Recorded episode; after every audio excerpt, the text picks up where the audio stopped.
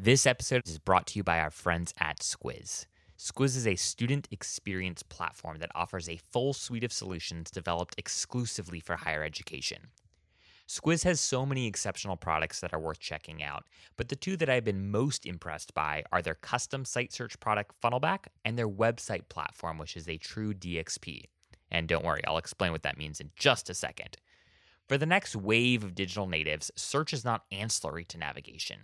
Search is navigation. And Funnelback enables schools like yours to build custom smart site search. So that way your nursing program actually comes up when someone searches nursing instead of that one nursing faculty event registration page from like 2 years ago. And their DXP, it's so much more than a traditional website CMS. A CMS is meant for exactly what it claims to be, content management. It's an important part of your marketing tech stack and an important part of the student lifecycle. But that's just it. It's just a part. A DXP, a digital experience platform, is built to be the hub of your MarTech stack. It relies on powerful integrations, data management, and an open platform in order to create the kind of experiences simply not possible with a normal CMS.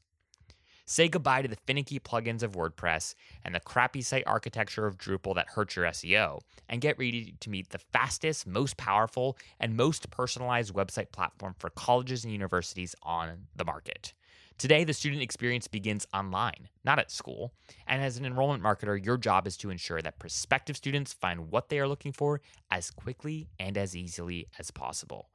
Squiz is the secret friction reducers that schools across the globe are using to not just attract the next generation of students, but nurture them to the point of enrollment in a way that is conducive and not counter to how they consume information and make purchasing decisions. You can learn more about Squiz at enrollify.org/Squiz. Again, that's enrollify.org/Squiz.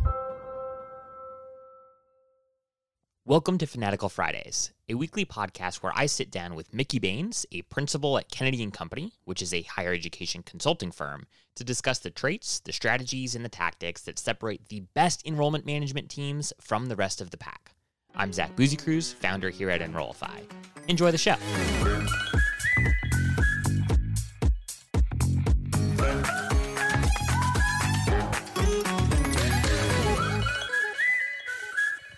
All right, Mickey, so I just interrupted you because we were talking offline, and I was yes. I knew that some like goodness, some gold was about to come, so I said, stop, let's hit record, and then let's resume the conversation. So talk to us about how you approach conferences and really sort of like any event, because I think it's unique, and I think it's a framework that, you know, several other people might want to take advantage of. Yeah, so I think there are a couple of things with conferences. You know, being in the role that you're in and I'm in, we attend a lot of them. Yeah. Right. But there are only a couple that I attend per year that I attend more as a participant than exhibitor, presenter, or anything like that. And one of them is coming up for me next week. It's called Inbound. It is a marketing conference about this whole philosophy and approach to marketing called Inbound, and it's hosted by HubSpot. HubSpot's one of the platforms that we support. And I've been attending this conference since 2014. And right before you hit record, I said, and I'll just say to the group, this is and has been my favorite conference of all time. Mm-hmm. I've attended every year since 2014, and I have no intent of stopping this, of attending this. Like, I can be retired for 5 years and still attend this. I always walk away with a lot of big, bold, yet concrete ideas, and not of, oh, look what they're doing, I want to replicate that. Just ideas of how to do things differently for us. And this is, I think, what I think started to pique your ears a bit. And so I don't go in to the conference saying, hey, I want to learn about X, Y, or Z. I don't have that intent. I don't think about it that way. But what I do for this conference is I look at the agenda well ahead of time. Now, it's different last year and this year because it's virtual, but in the past when it was in person, there are more people than there will have at the conference overall, than they will have space for some of the sessions. So sessions will fill up.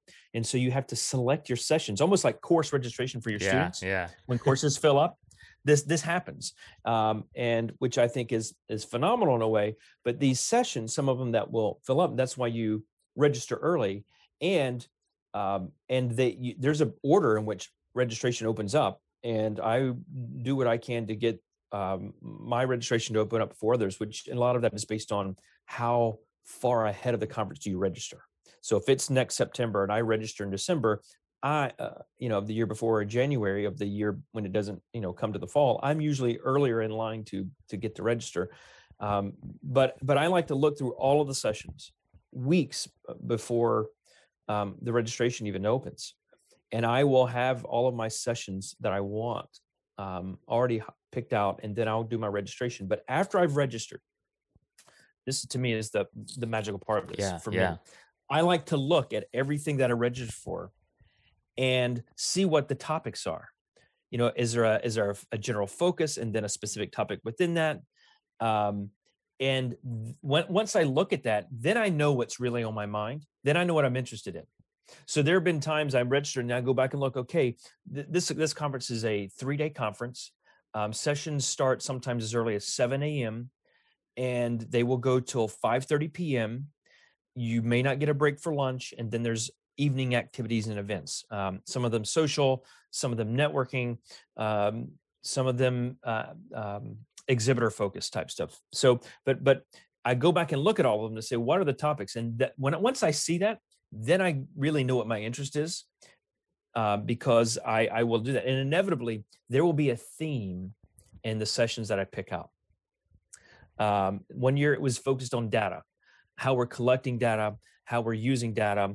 I think one year it was on personalization, and inevitably some years when I look at not just the interest, but when I look at my thought about that particular session or overall topic, those thoughts are focused on how I or we on our team will help our clients succeed. And sometimes the focus is on how I can use that topic to help us improve our company and how we do our work better.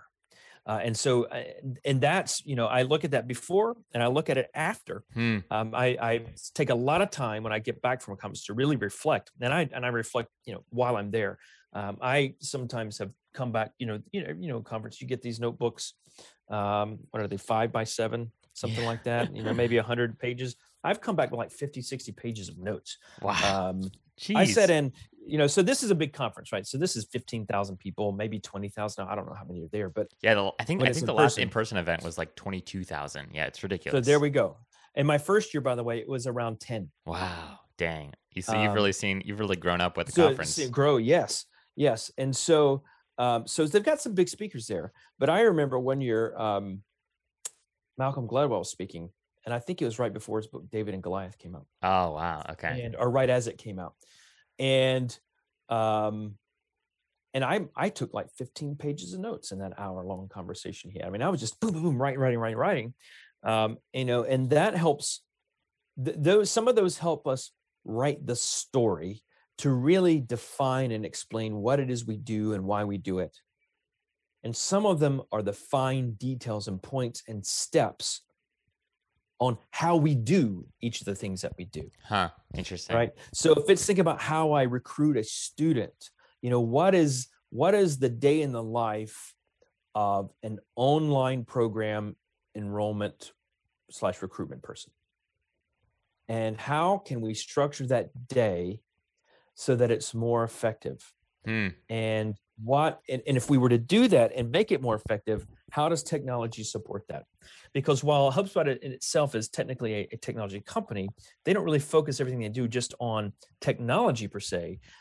Technology is in there. It's how does technology support the strategy? And that's really how, as a consultant, how I think about technology is, not what can we do in this CRM. It's what is it that we need to do to be successful, and then how does the CRM support that? Yeah. And I get a lot of time, and it's very common, and some people don't see a difference in it, which is fine. But for me, in this essence, words matter. The order of the words matter. And I don't want the technology to drive the strategy. I want the technology to support the strategy. Right. And I think if you go back way back to 2005 and go look at Jim Collins' awesome book, Good to Great. It's a great book. You know, if you look at that, one of the components in there is the role of technology, because at that time when this came out, which I don't know, was that 2003, four, somewhere around there, that, you know, the world of the internet and online purchasing, that was really coming about and evolving. And there was a whole component there, you know, technology as a driver. But, you know, I think technology supports our strategy, but if you don't have a firm strategy and everything else just becomes willy-nilly, and you might be doing some cool, super things with technology that other folks aren't doing that help your recruitment. But I will promise you, if you have a strategy built around why you're using that technology that way, the value that's providing your enrollment process and your enrollment team and connecting and engaging students, if you build that strategy and tie it in and align all of the point solutions or all the different pieces of technology you have, you will get better results. Yeah. But I couldn't have said that to you. I will say this for the conference. I'm circling back to the conference. I couldn't have said that to you had I not been attending that conference. Like that has a diverse selection of speakers that bring up different ideas and ways to do even the same idea, the same notion, different approaches to it, till you find what works best for me to be able to articulate and to understand and then build it out. So. And this episode is brought to you by HubSpot's Inbound Conference. Send them a quick note. See if you can get a check for that for the podcast. That'd be great. That'd be great. But a couple. I would say all conferences. You should think about that. Not just your favorite ones. Maybe because you haven't been to one, you don't know. But at first, and I think years ago I did a blog post about this. But you know, before you go to a conference, what do you do? First, I would look to see what the sessions are going to be. So you have an idea. It doesn't have to be doing exactly the way I do it. I just find it curious. And if I go in without saying, hey, I need to focus on this, let's just see what my interests are. But also sometimes you are going to a conference to learn something very specific. Yeah. And then what I would say is pick out what you want to attend. Look at that. Look at it first of what you've picked out. And make sure you've got some diverse collection of sessions that are about that topic. It might be diverse in that they're all around the same thing, how to get started, but they're different ideas and approaches to get started till you find the best one for you. Or how do you get started? How do you maintain? And how do you evolve for another round of getting started? You know, find the different ways about it, or what are the nuts and bolts? And here's a new way we want to do X. And this is the strategy part, a session on that, a session on the technology that you need for it. Or which exhibitors and vendors do I and sponsors do I go see that might have the technology to support that strategy, right? And that's how you start to piece together. It's the same thing as I talk about how you think about CRM and how you think about conference can improve your experience. Yeah, yeah. And going about it that way, because, you know, you might also find, hey, here's, you know, there are two sessions at the same time I really want to attend. I can only get to one of them. Well, before you make a choice at which one you pick, look at what else you're attending. Is one of those two more of a duplicate of something else that you want and already have on your agenda? And then maybe you can pick the other. But how do you get that? So, yeah, no. And one of the things I just want to react to when evaluating sort of conference sessions, I think one of the really hard things is, like, sometimes you're reading the session description and it sounds great, and then you show up and it's sort of just like a lackluster presentation. And so one of the things that I've like learned over the years is it's really helpful to have, and I think this is what you're getting at, Mickey, a sort of like diverse portfolio of sessions that you're going to attend. Pick ones that are purely going to be inspirational, because like part of the reason of going to any sort of event, right, is to remember why you do the things that you do, or to invigorate you and inspire you to go back and, assuming it's an industry event, right, you know, continue to sort of like develop new strategies and execute new approaches to student recruitment, right, or to how you think about sort of like, you know, your university systems. And I think that like the challenge is a lot of folks either get really too tactical, like they only pick the very tactical sessions, or they only pick like the inspirational sessions, and then they're either left feeling like, oh, that was like way too nitty gritty, like that worked in this person's context because of their unique set of circumstances. There's no way I could replicate that exactly in my context. Or they're left saying, oh my gosh, yeah, that was like a lot of kumbaya and, you know, rah rah, and that was nice, but I didn't really like learn anything specific to help me in my job. And I think like it's incredibly important to as you're kind of combing through that set, the conference agenda, make sure that there's like a good balance of like, hey, I'm intending to go to this because it's just interesting to me. It's probably not directly applicable to what I'm doing right now as a, you know, VP of enrollment management or as a director of undergraduate admissions, whatever it might be, but it's on conversational marketing and chatbots. And I'm just really intrigued about like what people on the front lines are talking about with respect to new ways and sort of like the future of communication with students. And that's okay. Like, I think sometimes the temptation is like, oh no, I have to go and I have to make sure that I'm picking things that are like directly applicable to like my current job or my current, you know, job description.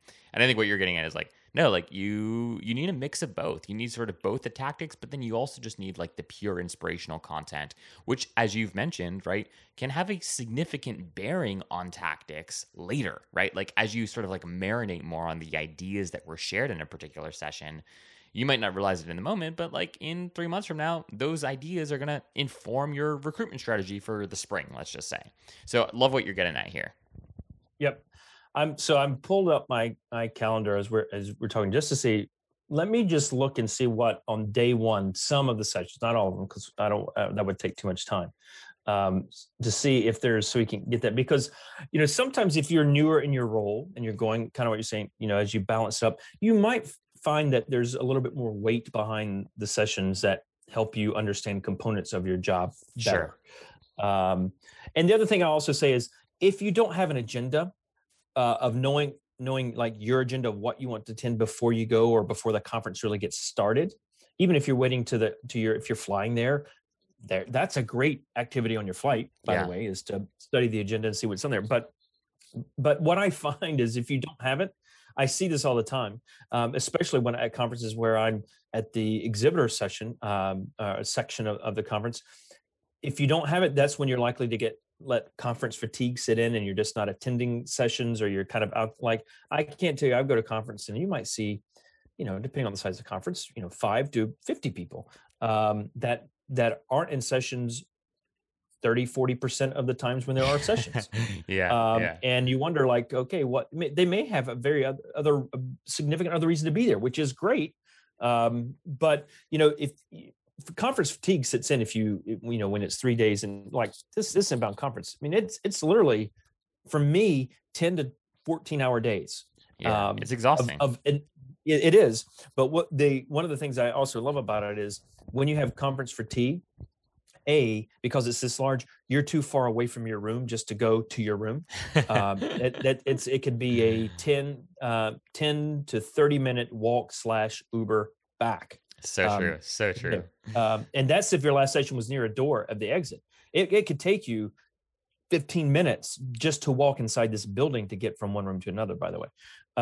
So it's massive. But the other thing is, because you can't leave, they got a lot of lounge space. There's a lot of loud music playing in some of this lounge space, but they also, you can go sit in to any of their keynotes because there's enough room for everybody there. And that's where you can sit in the back and just kind of zone out and then also kind of listen in. And you might find that you're more engaged than you thought. I mean, they have some, I mentioned earlier, they got big names. So, you know, there are years we've had John Cena, the wrestler turned actor there. Like, that was not a session I really cared at all about. He has an interesting Instagram story though. I was there and I appreciated like hearing his Instagram strategy, how he posts one photo a day with no other context. And like, he hopes like his followers will like try to discern sort of the meaning behind why he posted it. Which I remember that. Yeah. And so like, I listened in, I went to that session that was during conference fatigue and I was like, man, come on. And I just didn't have it. It was going to be a 15 minute walk to the other side of the building. I said, no, I'll go in this, take a break. And it wasn't that bad, but that was a good place to do it. So, you can take a break and sit in sometimes when it's a keynote session, if it's not one you're interested in, sit in it and let that be your break time. Some people have computers up, some just have some water and chill and have a book or something.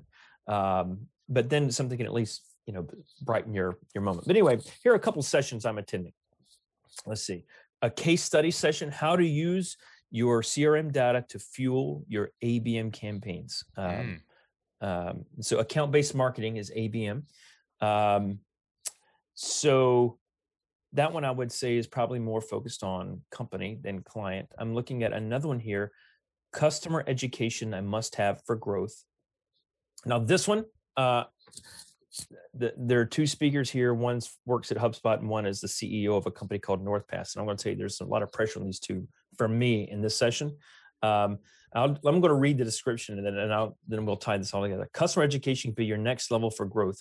However, this is only possible if you and your business have the proper orientation. HubSpot and NorthPass have come together to deliver a 101 level introduction that will help you identify where in the flywheel customer education can add force and reduce friction. The end goal of this session to leave you understanding how a customer-focused academy can attract, engage, and delight your customers. All right. So this is why this one's really important for me, because we're looking at how we do our work, especially in technology implementations, in the role of education and strategy development, excuse me, versus the role of technology build. So that's low context, but 101 level introduction. Well, you know, I have for years talked about looking at CRM and really even admissions operations at an academic level. So 101, 201, 301. So right, they had me at 101. But on my board, I have a lot of things on my whiteboard in my office. But there are two words in this description that are on my whiteboard that are just words on my mind right now. And what I literally wrote them this week before I read this description. Okay. Friction, reduce friction. Okay. Friction is on my board. Friction is, you know, when you think about an enrollment journey, the other word is flywheel, because these two tie in together, the flywheel. And again, let's talk good to great. I've heard a lot of people over the last 2 weeks and reading stuff talk about flywheels. And I don't know why I'm seeing that word so much recently, but it's there. But, you know, Collins wrote about it in Good to Great. HubSpot was talking about flywheel in 2017, and now I'm all of a sudden seeing it pop all over the place. The flywheel, that's the concept of what drives your business. But when you think about a flywheel and how it, once you put it spin, it can continue spinning unless you apply friction to stop it. The friction are the hurdles in your sales process, or in this case, your student enrollment journey. When a student's thinking about enrolling with you, where are the hurdles? That's the friction. How do you remove that friction to make their journey seamless? And so that's a lot of mine. So when they have 101 level friction and flywheel on there, boy, I'm jumping on that one. And then one other session I'm attending that day, it's called A Marvelous Moment, by a lady who founded a company called Marvelous. What do the world's happiest and most high performing people do daily to stay focused, navigate adversity, and show up ready to play their A game? Love that. That's an example, right? Like of what we were just talking about. Of one, the first session you're talking about is like very tactical, very specific, right? And this one is like purely inspirational, and having that sort of like combination is crucial for these sorts of events. Yep. And I'm thinking about, so the first one was company focus on ABM. You know, how do we work together as a team to support a specific client? And then how do we replicate that for multiple clients? How do we then look at helping our clients remove friction in their enrollment process, and how does technology support it? And then how, what are the key elements for our most high performing people? What do they do daily that keeps them high performing? And looking at, and so the first one, company-based, the second one, client-based, the third one, company and client-based. Talk a lot about hiring with schools, and how they build their enrollment teams. I think about hiring and how we build our teams here at the company as well. So, and I'm looking at all of that and that's part of the reflection. I don't think about it when I'm picking the session. I pick them first and then start evaluating, like, okay, what's really on your mind? And when I look at the words I wrote on the board this week, boy, doesn't that all kind of start to tie in?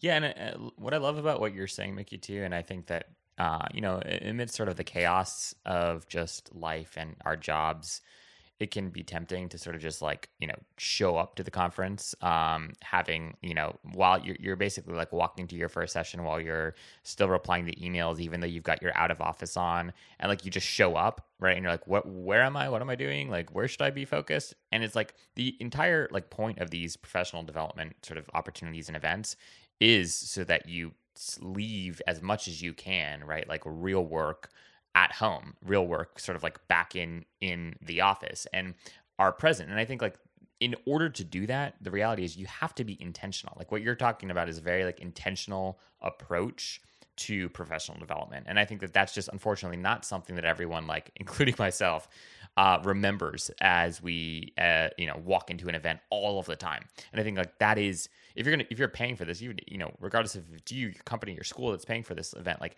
it's because it should be worth your time, right? And so if it's not worth your time, maybe you're at the wrong event. But if it is worth your time, right, then it's worth taking seriously and being really intentional about like, no, this is how I'm going to use this time. This is what I want to learn. This is what I want to be inspired. This is when I'm going to like just take a break and like talk to people and get to know how other people in the space think about these things, right? That networking component, which is super, super important for all these events. And I think like that intentionality is like, I think if there's one thing to kind of like take away from all of this, I think it's that any professional development event, whether it's an in-person event, it's a 4-day conference like an Inbound, or like a, a 3-hour virtual event, like if you are signed up for it, right? And if you are especially if you are paying to be there, to be present there, like it really should be worth your time, right? Meaning, and if it's worth your time, it's also worth your focus, right? Like, and I think that that's the hard thing, at least for me, is like, especially with all these virtual events, is like I sign up for all of them. Sometimes I even pay for them. And then like, I'm like kind of listening, but I'm also like kind of not, because I'm on my laptop and my email and my Slack keeps popping up, And so it's too tempting to not like want to go and, respond to a quick email or respond to a quick Slack message. And yet like it requires an incredible amount of discipline to be like, no. Like I paid for this thing. Like this is either I made a poor financial decision, or this is actually worth my time and I need to give it like the attention that it deserves. And I think it's obviously more challenging and difficult to make that commitment when it's virtual than in person. Yeah. Because you're physically removed, especially if you're not a remote employee. But if you're a remote employee that travels a lot, you're physically removed from traveling to whatever it is you're traveling to do for work, or you're physically out of the office space and in a different physical environment. So that changes it. When it's virtual, it doesn't, especially when you are in your office at home or at work attending virtually. And we know, I've started to see some data come in from event people, the virtual engagement, the level of engagement of attendees in virtual events is extremely low. Like, and I would suspect, and I haven't seen this data yet, that it's gotten lower over time since we've gone virtual. And I think the key is you have to separate yourself. Now, for me, it's going to be easier to separate myself because I'm attending most of this conference. This is virtual, but most of next week I'll attend it while we're out camping, and I have time specifically held. So we've got a family I'm not involved in, the family's doing something, and I'm in our RV by myself with this event. So I have, some separation there. But that, that doesn't mean that emails don't come in. Is your Slack or chat or Teams or whatever channel you use, do you have yourself marked as away? Do you have your out of office on? Do you have your email browser client open? If you do, close it. Yeah. Like that shouldn't be. And like I say this as these are things I've had to do for myself. Yeah. To hold myself accountable to I have time held to do some, watch recorded webinars. Very rarely, if I send a webinar, can I attend it live? But I can say, okay, Friday from 3 to 5, I'm going to watch 3 webinars and block that off. Tell everybody at 2:55, have a great weekend. I'll see you next week. Shut that stuff down and have those webinars up. Yeah. And that's how I end my day. So, and that includes shutting down the chats. And then, if your team texts, it's not as easy, but, I tell the team, you can text me if there is an emergency, but the chat, which I'm almost always very responsive on, more so than any other medium, I'm not going to do that when I'm doing, one of those webinars or something that I need to learn or pay attention, very close attention to, but I block out that time. I like Friday afternoon, not because it's Friday afternoon, but it's easy to say at 2:55, everybody have a good weekend. See you next week. And then it's slower. They're not already pinging me generally at that time much anyway. And then I can start my weekend, go grab a beverage, let's watch some webinars and take my notes. Yeah, yeah. Another quick note just on virtual events. This is I was thinking about this earlier this week. I did a sort of like a last minute like joint session with some of our partners at Squiz for their higher ed web conference. They did a session on really sort of like the intersection of technology and enrollment marketing. And it was like a really interesting session. And then they basically just like interviewed me for like the second half. And anyways, one of the things I appreciated during this event, this live event, which, you know, I've seen at other events, but like this one really, I think, reminded me of sort of like a big value add of virtual events that I think often gets overlooked and or isn't as easy to just sort of like access within the context of a live event is the Q&A. So like I loved the fact that, you know, people were actually asking really good questions, and then whatever platform they were doing allowed you to sort of like upvote specific questions, and people were upvoting like really, really interesting questions. And so by the time the Q&A portion of the event started, I mean, there were like 5 killer, like really well thought out questions. And I think that that's something that you just don't get as easily in a live event, because first of all, people are scared to speak, you know, ask a question in front of like 50 to 100 people or whatever it is, a couple hundred people. Second, sometimes, you know, the questions that people ask are either way too specific, they're too wordy, they're not super clear because they're kind of like rambling, right? Like, what did you say about this? Or it's either like way too basic or way too advanced. So what I do really appreciate about virtual sessions is the ability of like, you've got to like think through what you are asking as you are typing, and then the audience, the rest of folks, like you don't have to worry about like saying something and sounding stupid in front of a bunch of people. It's just, you know, a chat. No one really knows who you are. But then second, the other members of the audience can choose which questions they think are most valuable and most exciting. And so anyways, for what it's worth, while virtual events have lots of pros and, you know, I think the cons get talked about a little bit more than the pros of virtual events, I do think a big pro is the Q&A functionality and the ability to like sort of like discern what are like the real good questions and who's like most interested in what sort of like topic of question, so that you can address those first and then sort of move on to sort of like the second and third, you know, categories of questions.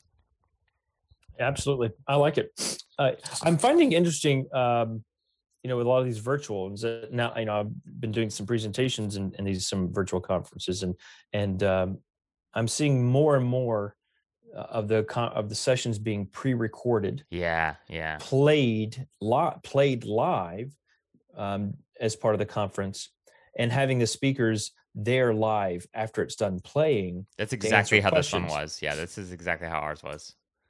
I don't know why. Yeah, that is. I think it must be a scheduling thing. Like that. That's all I can. It could be. Yeah. Maybe that's what it is.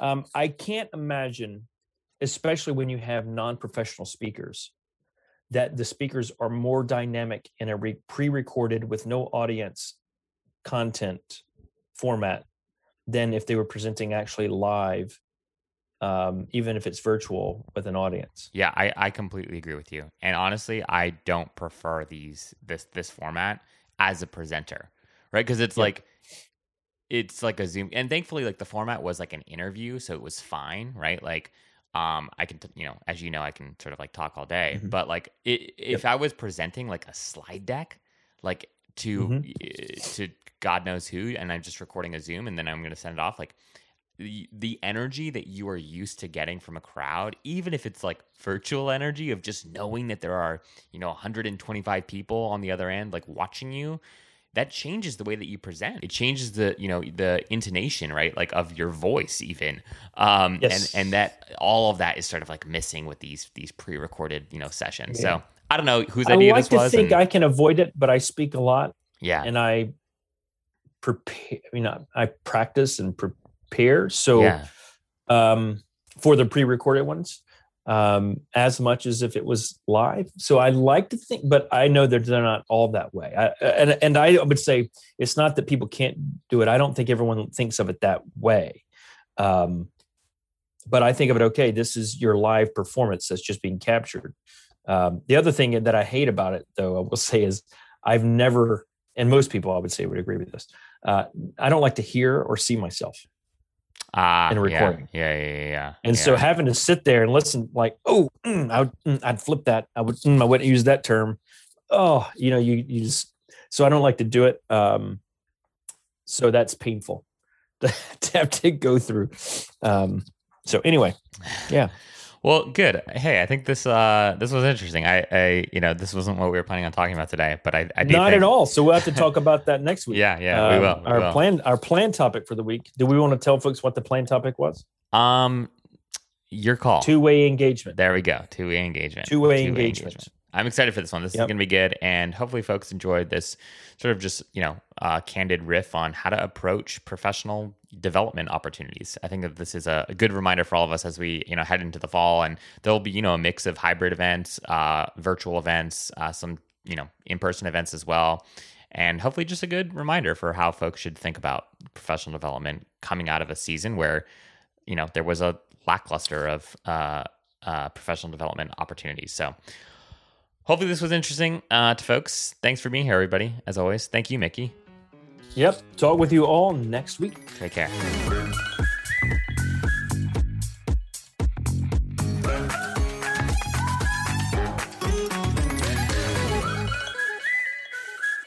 Hey friends, we hope you enjoyed this week's episode of Fanatical Fridays with Mickey Baines. If you have an idea for a topic you think we should cover on this show or riff on, please feel free to reach out directly to me at Zach, that's Z-A-C-H, at enrollify.org, and I will bring it up with Mickey, and we will chat about it on an upcoming episode. So again, that's Zach, Z-A-C-H, at enrollify.org, and reach out if you have questions, comments, thoughts, ideas for things that we should be talking about.